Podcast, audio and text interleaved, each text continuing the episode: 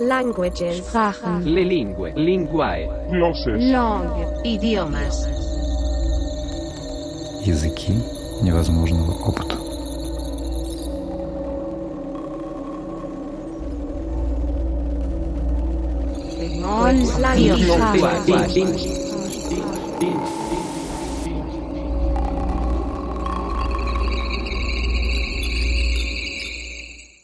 Здравствуйте, я Илья Мавринский, куратор открытого философского факультета, академический руководитель программы «Философия РХГ». Мы с вами продолжаем цикл встреч «Языки невозможного опыта».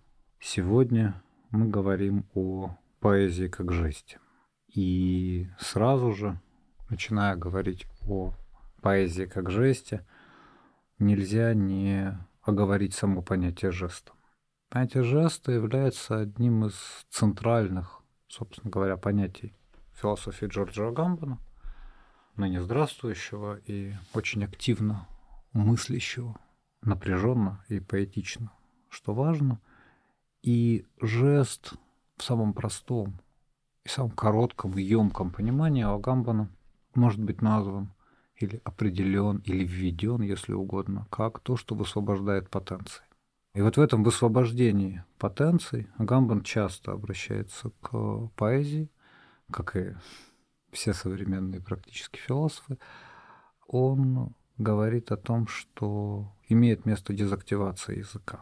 И вот это первые две вещи, с которыми нам сейчас, пусть и коротко, но предстоит разобраться, чтобы потом понимать, о чем мы говорим, когда мы говорим о разного рода поэтическом опыте. Что значит дезактивация языка? Это значит, в первую очередь, то движение, которое заставляет нас ломать сам язык и привычные его конструкции. Это не изобретение Джорджа Гамбана. Да, Хайдегер, цитируя одно из стихотворений Тракля, обращает внимание на строчку «Болью окаменел порог» и показывает нам на этой строчке очень простое движение. Мы вроде бы читаем текст. И читая текст, мы вроде бы все понимаем. Есть некоторое вполне конкретное движение, если угодно, рассказа. Да? Движение рассказа, в котором речь вроде бы идет о путнике, путник куда-то возвращается, что-то происходит. Мы как будто убаюкиваемся привычной ритмикой языка. И эта самая привычная ритмика буквально спотыкается о то, что не скажешь в обычной речи. Порог, как вещь, к которой мы привыкли, ничем не каменеет, не испытывает никакой боли, не имеет никакого порядка переживаний. Но когда об этом пишет Тракль, мы вдруг мгновенно понимаем, о чем идет речь. Да? И вся та баюкивающая, успокаивающая ритмика, которая была до этого, вдруг начинает переписываться, обращаться на себя, совершенно по-другому звучать мы понимаем, что речь идет не просто о путнике, который куда-то там возвращается. Мы начинаем слышать навалисовскую ностальгию, да, мы начинаем погружаться в пучину навалисовской же бездомности, мы начинаем вдруг каким-то образом понимать, что есть особое отношение между домом, тем, что пишется с большой буквы, тем, о чем Эллиот говорит, дом – это то, откуда выходит в дорогу, и тем, что происходит, когда мы возвращаемся. А вообще тематика возвращения одна ведь из самых невозможных тематик. Мы знаем, что вроде бы никуда нельзя вернуться. Но опять же, как у Бродского, да, слава богу, зима, значит, я никуда не вернулся. Так не бывает. Мы меняемся, и меняемся постоянно. Меняются вещи, события какие-то происходят, да, меняются предметы. Возвращение кажется невозможным. И тем не менее оно случается. Вот это возвращение в узнавании своего собственного порога. То узнавание, через которое мы вдруг понимаем, опять же, если ссылаться на Эллиота, видим свой край впервые. Да? Знаменитая в четырех квартетах, очень часто цитируемая, воспроизводимая воспроизводимый период речи. Да? Мы будем долго скитаться мыслью, и в конце скитаний придем туда, откуда мы вышли, и увидим свой край впервые. Вот все это вдруг оказывается возможным или открытым пространством через вот этот вроде бы незаметный слом языка. более окаменел порог. И порог становится нашим собеседником, перестает быть объектом, так или иначе заставляет нас иметь с собой дело. Порог вдруг говорит, вот это движение, движение, в котором внутри самого языка становится возможным те способы речи, которые ломают привычные конструкции, которые ломают привычную ритмику движений, которые ломают все то, что тот же самый Хайдгер называл болтовней. Все время что-то говорим. Да? Вот эта ситуация, да, есть тот поэтический жест, который вводит Агамба. И вводя этот самый жест, он говорит, он приводит примеры Данта, а примеры Пушкина. То есть буквально. Если Данте дезактивирует, ну, очевидно, итальянский язык, то Пушкин дезактивирует русский. Дезактивирует, то есть в том числе раскрывает потенции самого языка. И когда мы с вами говорим, что мы после Пушкина говорим на другом языке, да, вот этот другой язык – это то, что раскрывается в его поэтическом жесте. А точно так же, как после Данте мы говорим на другом итальянском. Да. Вот это движение – да, движение дезактивации языка в некотором поэтическом жесте, та начальная точка, с которой мы с вами сегодняшний разговор будем вести. И чтобы он с чего-то начинался, мы, естественно, обратимся к э, все тому же XVII веку, то есть к тому способу, которым активируется язык, к тому способу, которым активируются привычные нам способы иметь дело с э, вещами, предметами и даже самими собой. То есть к Рене Декарту. В размышлении о первой философии Рене Декарт задает совершенно ну, есть знаменитый период речи, который можно зацитировать дословно, да, и он звучит так. Что есть я? Я есть весь мыслящий, res cogitans. Что значит cogitans? Это значит, что я нечто утверждаю, отрицаю, знаю, много чего не знаю, обладаю воображениями и чувствами. И, продолжает Декарт, как долго я существую? И дает ответ. Так долго, как мысль. Вот если мы с вами здесь последуем за, на самом деле, всей западноевропейской традиции уже XX века и начнем работать с языком, то мы не сможем не заметить совершенно очевидные вещи. Смотрите, когда мы переводим знаменитое декартовское когито, ну, буквальный перевод с латыни всем хорошо известен, я мыслю. Но когда мы смотрим на то, как Декарт описывает это самое когито, давайте всмотримся в это. И удивление окажется непосредственным. Мы так не говорим сейчас. Потому что смотрите, что это значит. Да? Я мыслю, это значит, я утверждаю, отрицаю, желаю, не желаю, обладаю воображением и чувствами. Мы не называем обладание чувствами мышлением сейчас. Мы не называем воображение мышлением сейчас. Мы можем в том или ином виде понять утверждение как результат мышления. И это тот языковой разрыв, который можно непосредственно почувствовать. Да? Мы вдруг понимаем, что тот способ, каким мы сейчас понимаем мышление, отличается от того способа, каким его понимает Декарт. Декарт про что-то сильно другое – и тогда мы можем сделать еще один шаг. Все первые размышления первой философии. Мы везде имеем фигуру первого лица. Декарт все время говорит «я». И это «я» предельно конкретно. Ну, оно просто буквально начинается с чего? Да? С того, что я дожил до определенного возраста, я Рене Декарт. Я больше не могу откладывать вопросы, которые меня мучили. Я уединился, отодвинул все дела, Оставил все дела, нашел пространство уединения. Я сижу в халате перед камином. Мои руки гладят эти только что написанные листы. Да? Мы понимаем, что всякий раз речь идет о предельно конкретном, кстати, очень красивом и очень поэтичном описании. Знаменитый декартовский пример с воском – так и будет выглядеть, да, я сижу в халате у камина, рядом со мной воск, он только что извлечен из сот, он сохраняет запах цветов, он правильной кубической формы, если его коснуться, он твердый. Мы понимаем, что Декарт всячески погружает нас в пространство предельно конкретного переживания. Там нет никакой абстракции. Да, мы не можем поставить себя на место Декарта. Ну, вот я сейчас не могу, потому что я не сижу ни в халате, ни перед камином, рядом со мной нет воска, моя рука не гладит никаких листов и так далее, и так далее, и так далее. А теперь смотрите, вот это языковая структура. И вопрос, который задает Декарт. Что есть я? Никто. Что? И дает ответ, который, опять же, всем вроде бы хорошо известен, вроде бы понятен, да? Я есть res cogitans. Res — это однокоренное слово с реальностью. То есть, по сути, если разворачивать этот декартовский тезис, то это звучит так. Мое устройство или способ реальности, способ моего существования радикально отличается от способа существования экстенса, протяженных вещей. И Декарт предельно точен. Где? Когда он дает ответ на вопрос «что?». Что я? Я есть раскогитанс. Что значит раскогитанс? Это значит, я утверждаю, отрицаю, желаю, не желаю, обладаю воображением и чувствами.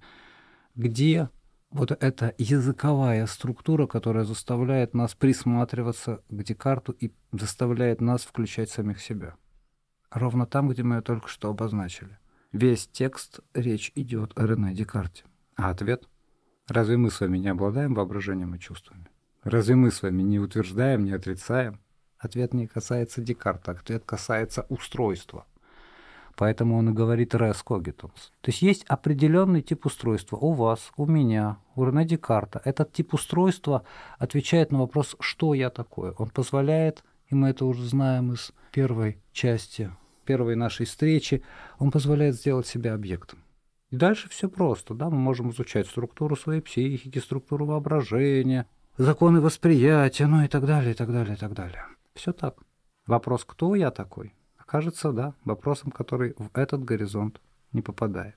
И возвращаясь к тому же Декарту, мы можем спросить себя, где попадает. Декарт ведь не случайно все время пишет «я». Да? Зачем, казалось бы, в философском тексте, в классическом философском тексте, в тексте, который он пошлет в Сорбону для того, чтобы получить отклик и критику, он пошлет его с просьбой, да, контраргументов, критических высказываний и так далее. Зачем в таком тексте халат, камин, цветы, соты, запах меда? Что, собственно говоря, показывает нам Декарт? И ответ здесь окажется ответом совершенно очевидным. Второй частью, тем, что Декарт продолжает. Как долго я существую? Так долго, как мыслю, как когитирую. Это совершенно потрясающая вещь, потому что, смотрите, если на уровне структуры у нас, конечно, у всех есть воображение, оно всегда работает. Прямо сейчас у любого из нас, что бы вы ни делали. У нас, конечно, всегда есть чувственность, она всегда работает и так далее. Но когда речь идет не о том, что я такой, а о том, кто я такой, это всегда предельно конкретное воображение. Я воображаю что-то. Ну, например, Декарта, сидящего перед камином. Я утверждаю что-то. Например, различие у Декарта себя как объекта и себя как непосредственную данность предмета. Я всегда утверждаю нечто. Я утверждаю в данном случае, что я могу работать с собой как с объектом, и мы это все знаем, и западноевропейская мысль прекрасно возьмет это на вооружение. Так или иначе, это всегда конкретное утверждение, конкретное отрицание, конкретное желание, нежелание, обладание воображением и чувствами. Кто – это всегда та непосредственная живая ткань когита, которая имеет место. И здесь снова вступает в дело язык. Язык вступает в дело самым непосредственным образом. Мы же говорим, то, что Декарт называет когита, мы когита не называем.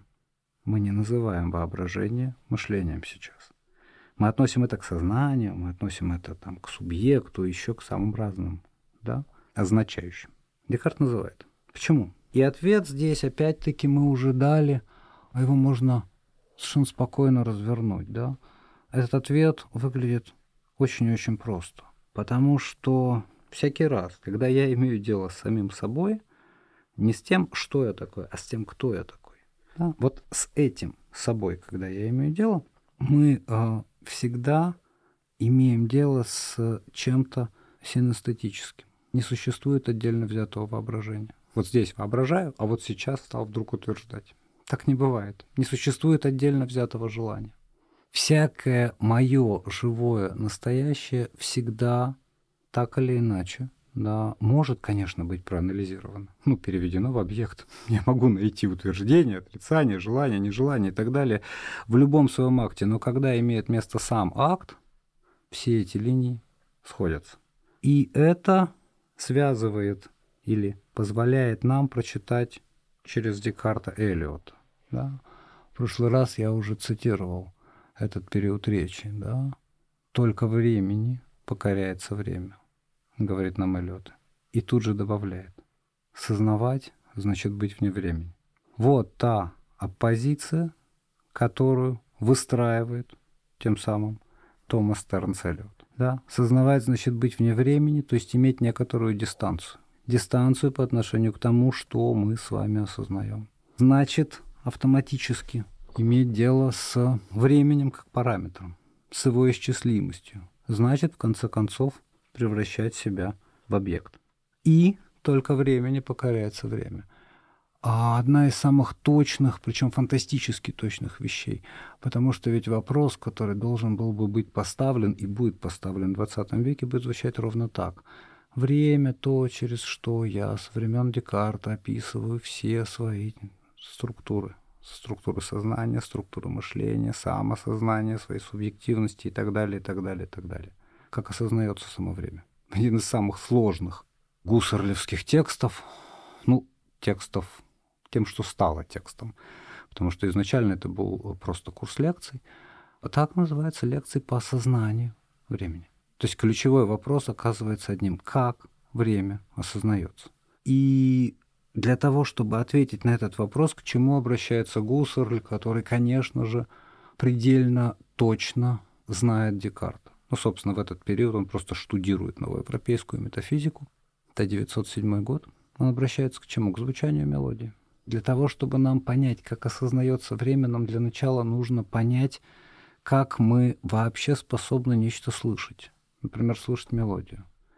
Нам нужно на вот этом конкретном звучащем, имеющем собственный ритм, имеющем собственную связанность, собственную логику, последовательность, нечто, понять, где та временная структура, с которой мы имеем дело. И в этом смысле, когда мы с вами говорим о осознании времени, мы всякий раз говорим, да, вот смотрите, вслед за Эллиотом, только времени покоряется время. Разговор о времени возможен только в том измерении, в котором это время всегда наполнено.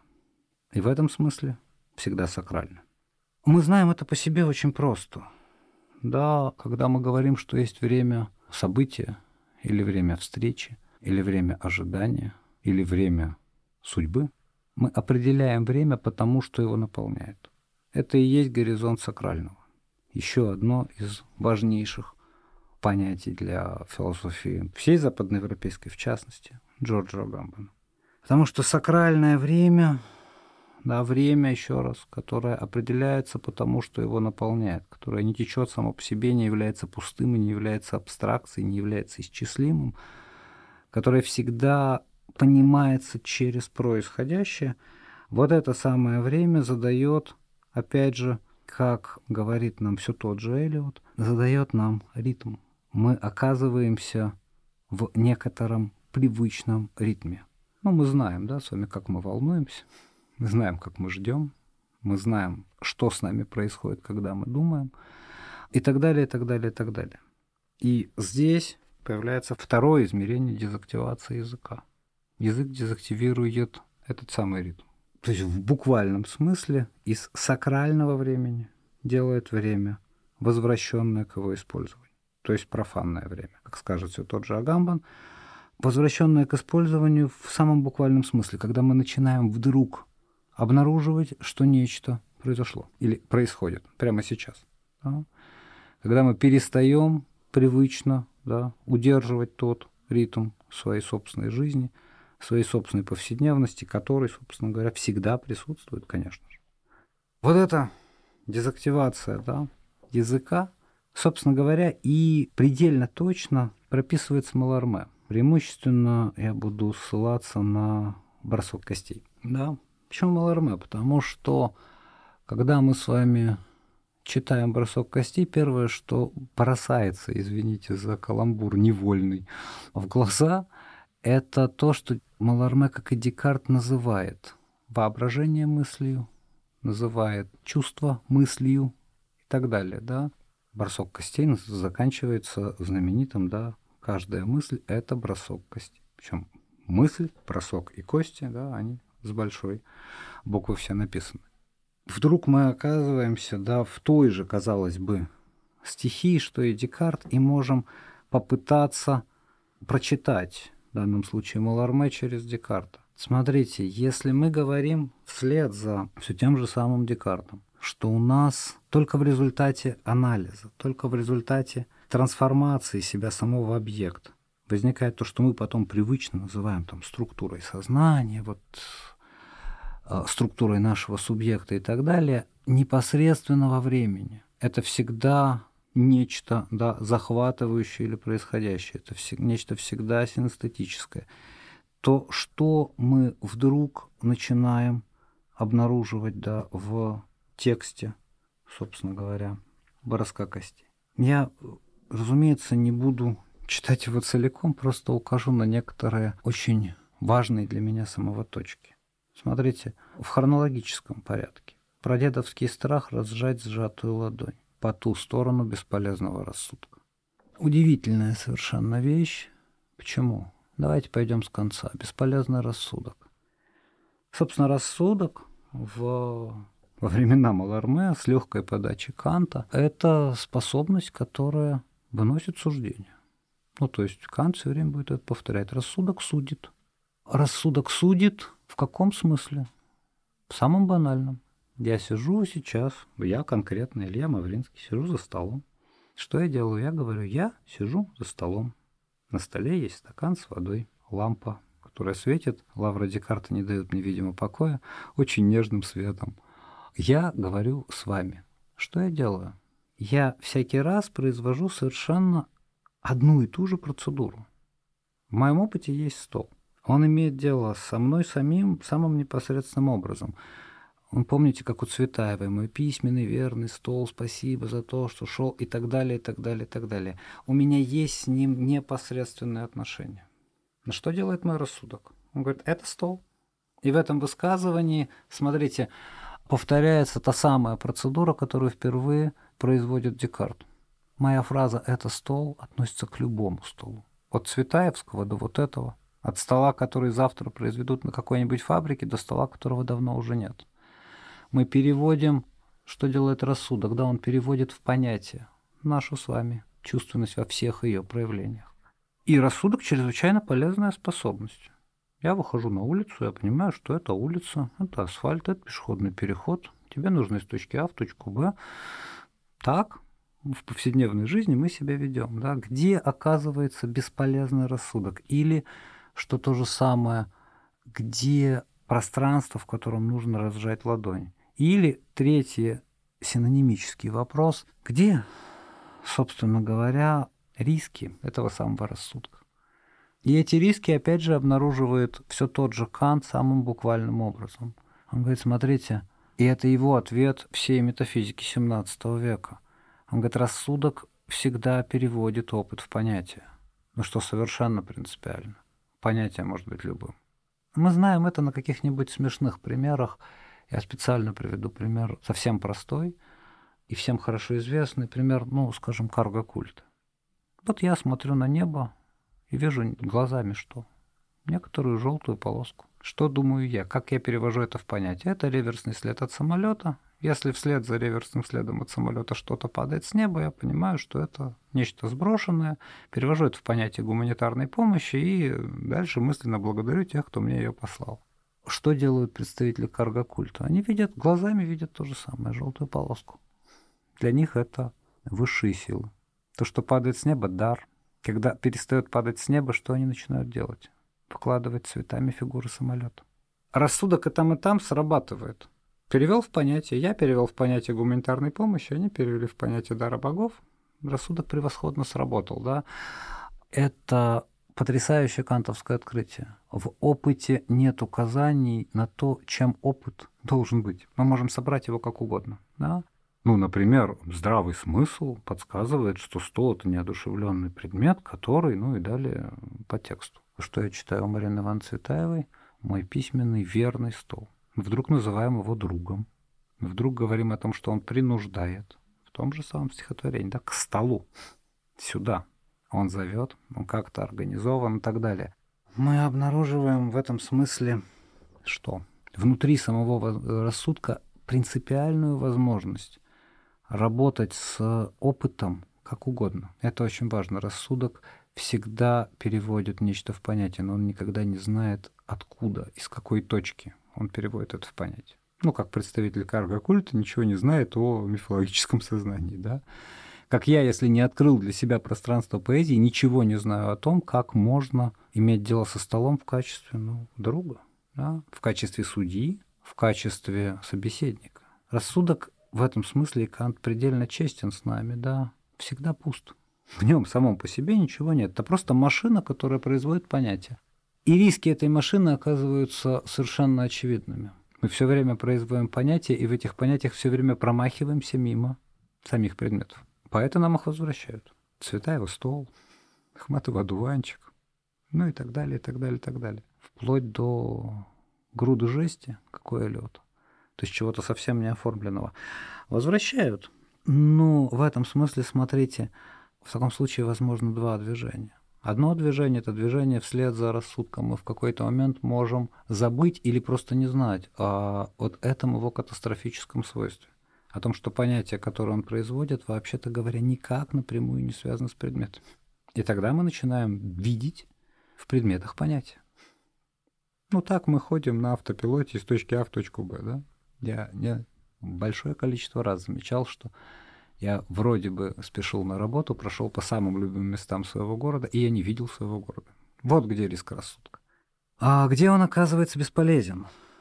Да, еще раз, да, смотрите, что нам пишет Маларме. Про дедовский страх разжать сжатую ладонь по ту сторону бесполезного рассудка.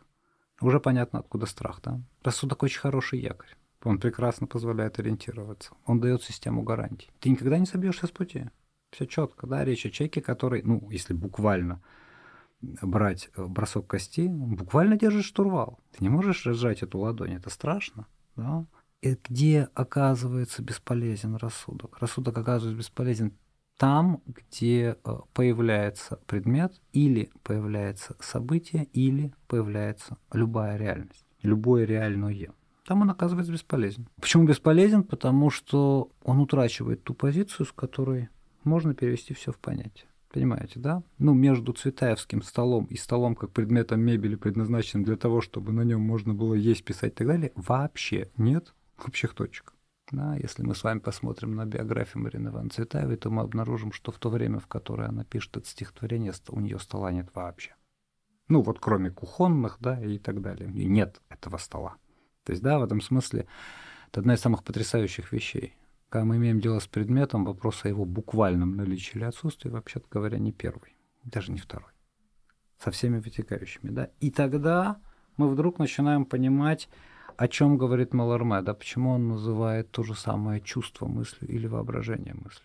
Ты оказался в некоторой ситуации. В ситуации, опять же, некоторой пустоты, да, но буквально это звучит так. Пустота, как будто трагический исход не состоялся вовсе или не оставил никаких последствий здесь, где нет ничего, на чем мог бы задержаться случайный взгляд, кроме нее самой. Вот в этом положении, когда нет ничего, кроме пустоты, на которой только и может задержаться этот самый взгляд, когда привычный нам способ иметь дело с предметами утрачен просто потому, что утрачены сами предметы. Когда все, с чем мы так или иначе имели дело, больше не работает. Вот в этой самой ситуации рассудок оказывается совершенно бесполезен. И эта самая ситуация является абсолютно парадигматической для всей западноевропейской мысли, не только для поэзии. Напомню вам, в Древней Греции все, что мы связываем с периодом классической Греции, Сократа, Платона, Аристотеля, и уж тем более все дальнейшее движение, связано с поиском, как они сами называли, подлинного нрава афинянина. Ты что происходит, да? Рассудок привычно делает то, что он всегда делал. И почему-то имеет место сбой. Ну, собственно, про это все время нам рассказывают, когда рассказывают про Сократа. Почему он начинает спрашивать, что такое добродетель, что такое справедливость. Потому что привычные способы движения вдруг дают сбой. Мы все делаем как всегда. Наш рассудок превосходно работает. Но почему-то вместо того, чтобы являть добродетель мужества, мы ее больше не являем. И тогда мы начинаем спрашивать, что же это такое. Да? Мы начинаем тем самым делать или производить вот эту операцию, с которой, собственно, западноевропейская мысль всегда будет связана. Мы начинаем спрашивать себя, чем мы таким занимаемся, когда занимаемся тем-то. Ну, например, я измеряю Землю. Пока все хорошо, я просто измеряю Землю, я получаю результат. Но наступает некоторый момент X, в который э, мои привычные способы работы дают сбой. И тогда я спрашиваю себя, а чем я вообще занимался, когда я занимался измерением Земли? Вот это позиция. Позиция, с которой начинаю, становлюсь для себя заметным я сам, становится заметным то, с чем я имею дело. Собственно, так рождается геометрия. Да? Так рождается философия, что важно. Именно это ведет ее вопрос. И эта парадигматическая ситуация, обнаружившего собственную абсолютную бесполезность рассудка, требует для нас той добродетели, которую лучше греков не знал, конечно, никто. Мужество. Ты что нужно сделать? Нужно, как пишет нам Маларме, разжать сжатую ладонь преодолеть этот дедовский страх. Да? Страх, конечно же, архаичный. Страх, конечно же, древний. Страх утратить гарантии, утратить равновесие. Опять же, как у Бродского, да, помните, когда теряет равновесие твое сознание усталое, когда ступени этой лестницы уходят из-под ног, как палуба. Вот оно. Это в этом смысле те интуиции, которые в буквальном смысле дословно совпадают с тем, откуда рождается философский дискурс. Он рождается ровно отсюда из понимания необходимости некоторого радикального движения. Движение, которое дезактивирует все. Язык, вещи, смыслы, практики, меня самого. Собственно, Сократ ведь задается вопросом о том, что такое мужество, не потому что он весь такой знающий, который сейчас всем это сообщит. Он задается вопросом, потому что он сам не знает, как собрать себя таким образом, чтобы быть мужественным. Потому что его практики дают сбой. И знаменитая сократовская формула «я знаю только то, что ничего не знаю» обозначает ровно это. Я спросил себя, чем я занимаюсь, когда я, как мне кажется, веду себя мужественно, и я не знаю этого. И я не веду себя мужественно. И тогда, вот оно, я знаю только то, что я ничего не знаю. В этом смысле здесь нет никакого парадокса, нет никакой самореференции, это как раз обозначение, да, тех двух позиций, о которых мы говорим – и продолжим, да, цитировать бросок костей. Смотрите. Сразу после бесполезного рассудка. Упадает перо ритмический предвестник гибели, как в могилу, в первозданную пену, откуда еще недавно вздымались до небес иступление и ярость. Падает и бессиленное тождественным безразличием пучины. И мы снова видим эту фигуру. Да? В наших привычных способах работы с языком, в наших привычных способах работы с предметностью. В том числе, и это важно, рождаются иступление, ярость. Мы, конечно, имеем порядки эмоций, порядки различного рода переживаний и так далее, и так далее, и так далее. Все это так.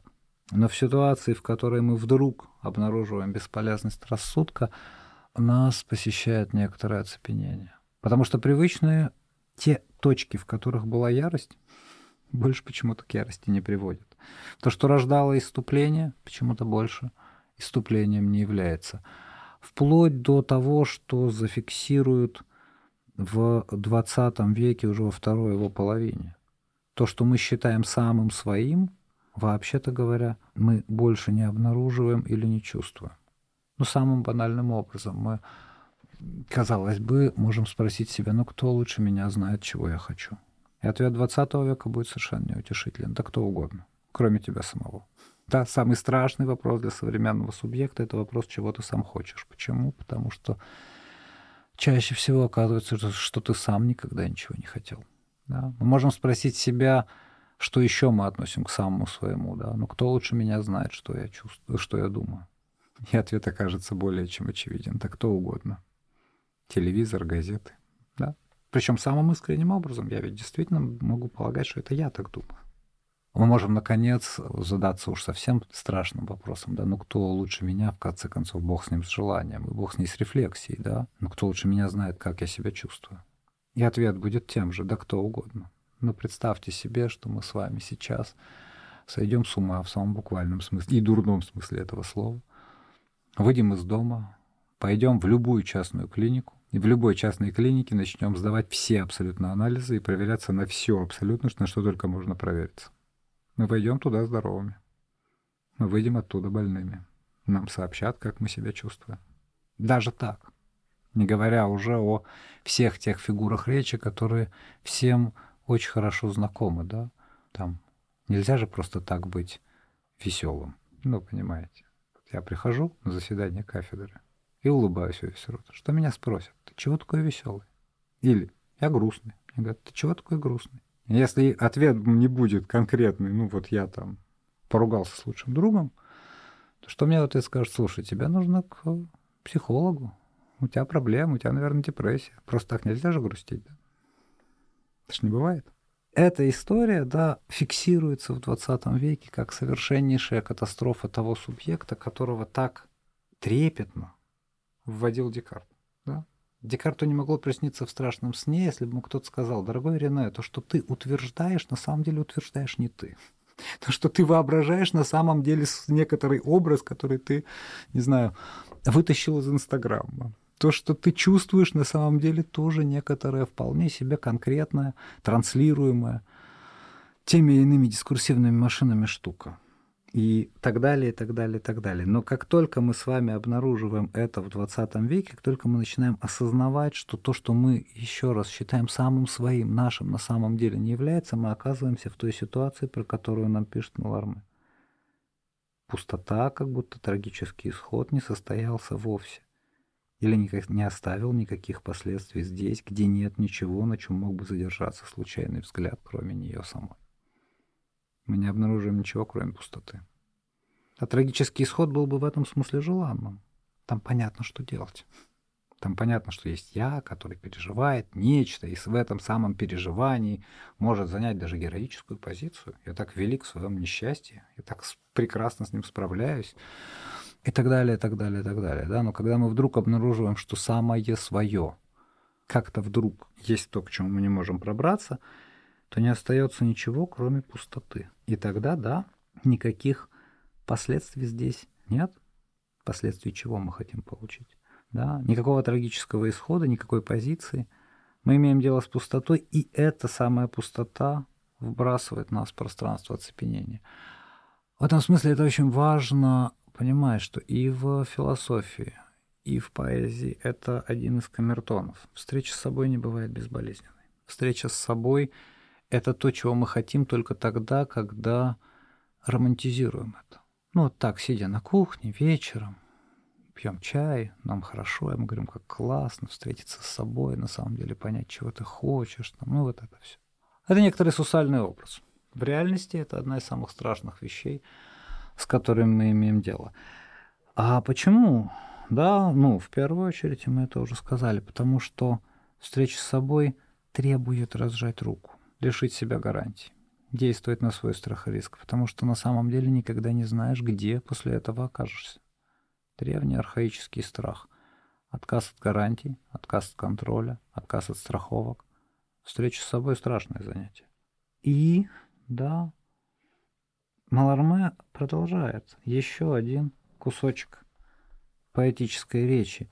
Я, опять же, должен, да, видимо, извиниться, я совершенно не являюсь чтецом. Поэтому ждать от меня, что я четко, громко, с выражением, стоя на табуретке, прочитаю вам то или иное стихотворение, совершенно не приходится. Более того, я хорошо помню урок Ахматова и Пастернака, да, ну, поэзию спасает монотон, как мы помним, да. Пастернак говорил не кому-нибудь, а актерам МХАТа, да, что нельзя так безобразно читать стихи. Но так или иначе, да, Ларме продолжает, да, лишь внизу что-то плещется. Спеша рассеять по водной глади это надуманное и бессмысленное действие, едва не окончившееся катастрофой среди торжествующих зыбей, поглощающих любую реальность, только в вышине, быть может, так далеко, где здешнее сливается с запредельным.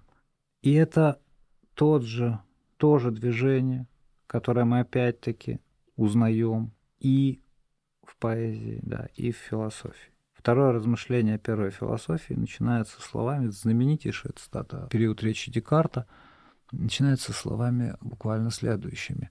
Вчерашнее размышление повергло меня в состояние такой растерянности, что я, словно бы погружен в глубокий омут, не могу ни всплыть на поверхность, ни упереться ногой в дно. Всякая реальность отсутствует. Мы наконец-то заметили себя, мы дезактивировали все, что можно было дезактивировать, и совершенно поражает следующий ход Декарта. Что мы делаем в такой ситуации? И здесь как раз поэтический жест сливается с философским, абсолютно не различаясь. Естественное движение, но это страшно. Это возвращение к все тем же привычным системам координат. Да, сам дезактивировал язык, сам активируй. В конце концов, всегда можно потрясти головой и сказать, ну стол это стол. Ну и все, и, и успокоиться. А декартовское движение совершенно потрясающе. Говорит, поэтому я повторю сегодня еще раз. Вчерашнее размышление повергло меня в состояние такой растерянности, что я сделаю это еще раз. Почему сделаю это еще раз? Потому что так или иначе, но эта заметность себя всегда и по определению раскрывается в всем поле предметов, с которыми мы имеем дело. Растерянность рождает взгляд, который так или иначе ищет первой встречи. И эта первая встреча оказывается тем, что случается. В этом смысле, опять же, да, смотрите, что нам пишут Маларме, да, едва не окончившаяся катастрофа. Бессмысленное действие, едва не окончившаяся катастрофой. Вот мы его уже узнаем, да. Рука разжала штурвал. Бессмысленное действие. Рассудок — источник в этом отношении смысла. Он говорит, ну чего, держись за штурвал крепче, он там правь через бурю и так далее. Ну, а бессмысленное действие, едва не окончившаяся катастрофой среди торжествующих зыбей, поглощающих любую реальность. Вот мы снова это понимаем, да? Это самое состояние растерянности. Или в 20 веке Хайдегер будет говорить о состоянии ужаса. Все то, что связано с обнаружением себя, с обнаружением этой стороны. Да? Только в вышине, быть может, так далеко, где здешнее сливается с запредельным. Вот чем заканчивает Маларме. Да? это то, что мы узнаем в качестве, вообще-то говоря, базового деления для нас на здесь и там. Заметив себя, мы удерживаем тот полюс, через который начинаем переопределять все порядки вещей, начинаем переопределять все порядки происходящего, начинаем в буквальном смысле связывать, как говорил Спиноза, порядок идей с порядком вещей. И тогда через это, да, мы вдруг понимаем, что, ну или что может значить каждая мысль — это бросок костей. Всякий раз, когда мысль — это мысль, когда она отсылает нас не к что, а к кто, мы не знаем, куда она приведет. Мы не знаем, чем она чревата. Мы не знаем, как эта самая мысль, устанавливающая буквальный разрыв о всех наших привычных способах действия, как эта мысль, ну, если угодно, отзовется. Да? И в таком случае мы можем спросить себя, как происходит дезактивация языка. Ну, то есть ведь, когда Джорджо Гамбон говорит, да, Данте дезактивирует язык. Звучит это прекрасно, и это действительно так, но он же делает это как-то. Мы же не можем себе представить Данте, божественного Данте, который вдруг приходит с улицы, подходит к секретеру и говорит, сейчас я дезактивирую итальянский язык. Да? Это, это очевидно не так. Да? Александр Сергеевич Пушкин не делал того же самого, ну, не знаю, в Болдинскую осень, к примеру. Да? И ответом на этот вопрос, я не знаю, скажем, давайте так, давайте будем честными, я не знаю более точного ответа на этот вопрос, чем ответ Мандельштама. Ответ Мандельштама, который дословно говорит следующее, да, я один пишу с голоса. И мы помним, как это описывается, ну вот так называемый третий Мандельштамовский период, да, когда он ловит ритм, что важно, ритм, потом начинаются бормотания, проговаривание, и только потом слова начинают укладываться в этот самый ритм. Да? Что здесь за структура дезактивации? Или почему это дезактивирует язык? В пьесе Бернарда Шоу о Шекспире есть совершенно потрясающая такая красная линия. Нам показан Шекспир – у которого, и это самое удивительное, удивительно точное относительно поэтического высказывания вещь, у которого нет своих слов. То есть просто Шекспир идет по городу, слышит, как два охранника разговаривают друг с другом. Он говорит, подожди, подожди, подожди. у него абсолютный слух. Повтори еще раз, что ты только что сказал. Охранник повторяет, и мы узнаем строку сонета. Да? То есть что вдруг мы видим э, в Шекспире как, ну, простите за клише, короля поэтов. Ну, собственно, вся пьеса строится на этом. Да? Один король встречается с другим. Ну, то есть король поэтов с буквальной королевой. У него нет своих слов, у него есть абсолютный слух. У него есть вот эта предельная настроенность на реальность, на вот то состояние, которое таким экзистенциально точным образом описывает Маларме. Вот этого броска костей. У него есть слух. И этот самый слух позволяет ему да, а, раскрыть для нас пространство поэтического. Когда мы имеем дело с Осипом Мильчем, мы через вот это движение писать с голоса обнаруживаем буквально уже без всякой пьесы, да, буквальную способность дезактивировать язык, то есть почувствовать тот ритм, который ведет до всякого рассудочного или концептуализирующего движения. Да. Рассудок придет потом, он назовет слова, он как-то там разберется с предметами, что-то еще сделает. Ритм держит себя сам. Ну, собственно, Элиот а, обозначит это буквально. В спокойной точке вращения мира лишь ритм. Ни туда, ни отсюда, ни плоть, ни бесплотность, в спокойной точке, лишь ритм. Ритм в этом отношении совершенно удивительная вещь, потому что что он делает? Он стирает границу между тут и там. Ну, самым банальным образом, да. Он стирает границу между любой бинарной позицией, между душой и телом, тут и там, внутренним и внешним, и так далее, и так далее, и так далее. Но это очень простой, смешной эффект, который можно обнаруживать. Вот весь я такой, давайте надо мной издеваться, высоколобый интеллектуал, прихожу и слышу какую-нибудь музыку, и мне, как высоколобому интеллектуалу, это сильно не нравится. Потом я опускаю взгляд, понимаю, а ноге моей нравится. Да? Есть то, что захватывает. Да? В первую очередь, когда мы говорим о событии, это событие ритмически организованное. И мы это знаем на себе. Да? То поза страха не совпадает с позой радости. Да модуляции языковые, грусти не совпадают с модуляциями эйфории. То, как мы с вами думаем по ритму, не совпадает с движениями рассудка его повседневностью. Мы не можем просто впрямую э, ломать рассудок. Ну, сколько бы я ни смотрел на стол, я не увижу того, что видит Цветаева. Где я ловлю свой диалог с предметами? в текстуре, в распределении тела, в пространстве взгляда, всем том, что избегает, по определению избегает всех рассудочных и прочих структур. И тогда, когда мы говорим, что мы пишем с голоса, ну, точнее сказать, Осип Мильич говорит, что он один пишет с голоса, это, кстати, правда, мы вдруг обнаруживаем вот эту же текстуру в языке да, текстура языка, то есть то, что позволяет нам с вами буквально чувствовать слово как нечто, что резонирует не будучи противопоставленным, не будучи соотнесенным с предметом, не будучи еще каким-то образом зафиксированным в том или ином значении, а словом как тем, что вдруг и в первую очередь звучит, приводит в движение. Но мы так осваиваем язык. Мы слышим речь ну, в отличие от Шекспира, у нас нет абсолютного слуха у большинства, да, но мы слышим речь, и мы начинаем, да, сначала повторять звуки, ритмику, и только потом приходит концептуализация. Дезактивация языка может начаться прямо отсюда. То состояние, в котором ты находишься, это важно. Именно поэтому мы с вами обращались к Декарту. Это всегда конкретное состояние.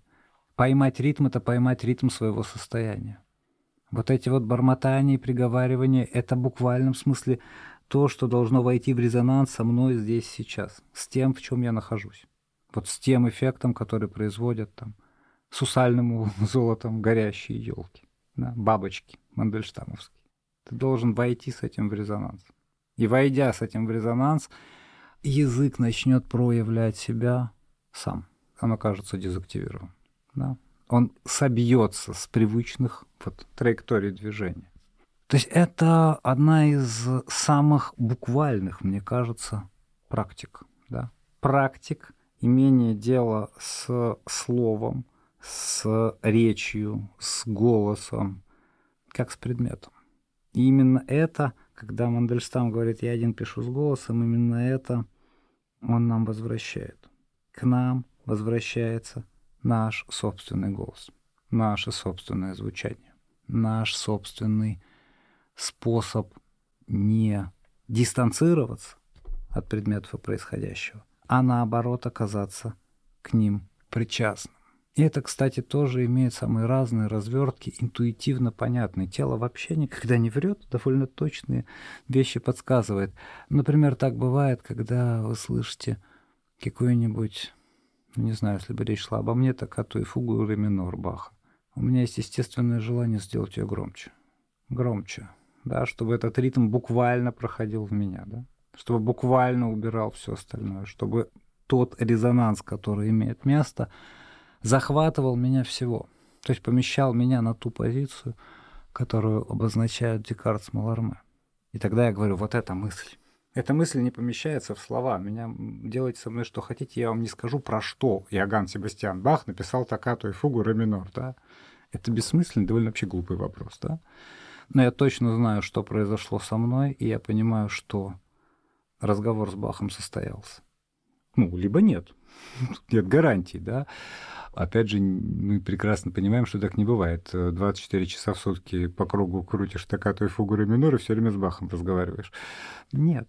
То есть это еще и возвращает нам Эллиота, да? Должно быть время. Да? Время, в котором это возможно. И заканчивая уже сегодня говорить о вот этой дезактивации да, языка, мы вдруг оказываемся в некотором пространстве, в котором из прямой линии, так или иначе, западноевропейская традиция выстраивает прямую линию. Она трансформирует декартовское когито в сознание, сознание в его структуру, структуру в набор представлений. И дальше вот мы знаем, что мы делаем, мы так живем.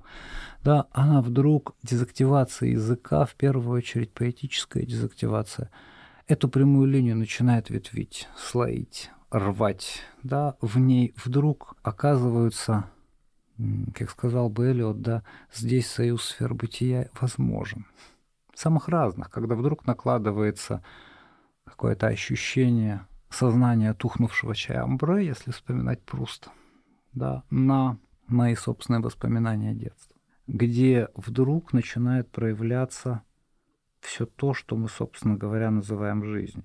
И в этом смысле дезактивация языка или поэзия, понятая как жест, освобождает потенции голоса, то есть нашей возможности занять пространство, расположиться в нем, нивелировать или наоборот до предела обострить деление на тут и там, ну, как у Марины Ивановны Цветаевой, да, где, где весь там слишком, там, здесь слишком, здесь. Вот он, разрыв. И об этом мы будем говорить сильно позже, не сегодня, да. И с другой стороны, да, эта же самая дезактивация языка высвобождает саму мысль. Впервые там, тогда, когда начинает ломаться язык. Тогда, когда язык оказывается тем, в чем не укладывается вот это удерживаемое смысловое поле, вот там мысль оказывается свободной. Не случайно прямо с Аристотеля практически все, кого мы с вами знаем, язык ломают. Очень и очень круто, да? И в 20 веке именно это, как мне кажется, состояние Лакан назовет пыточной камерой языка. Языка недостаточно. Того языка, который активирован, усвоен, да, который всегда сопровождает происходящее, недостаточно для того, чтобы передать наше живое человеческое настоящее. И поэзия как жест в этом смысле высвобождает потенции мысли, потенции голоса, то есть нас самих.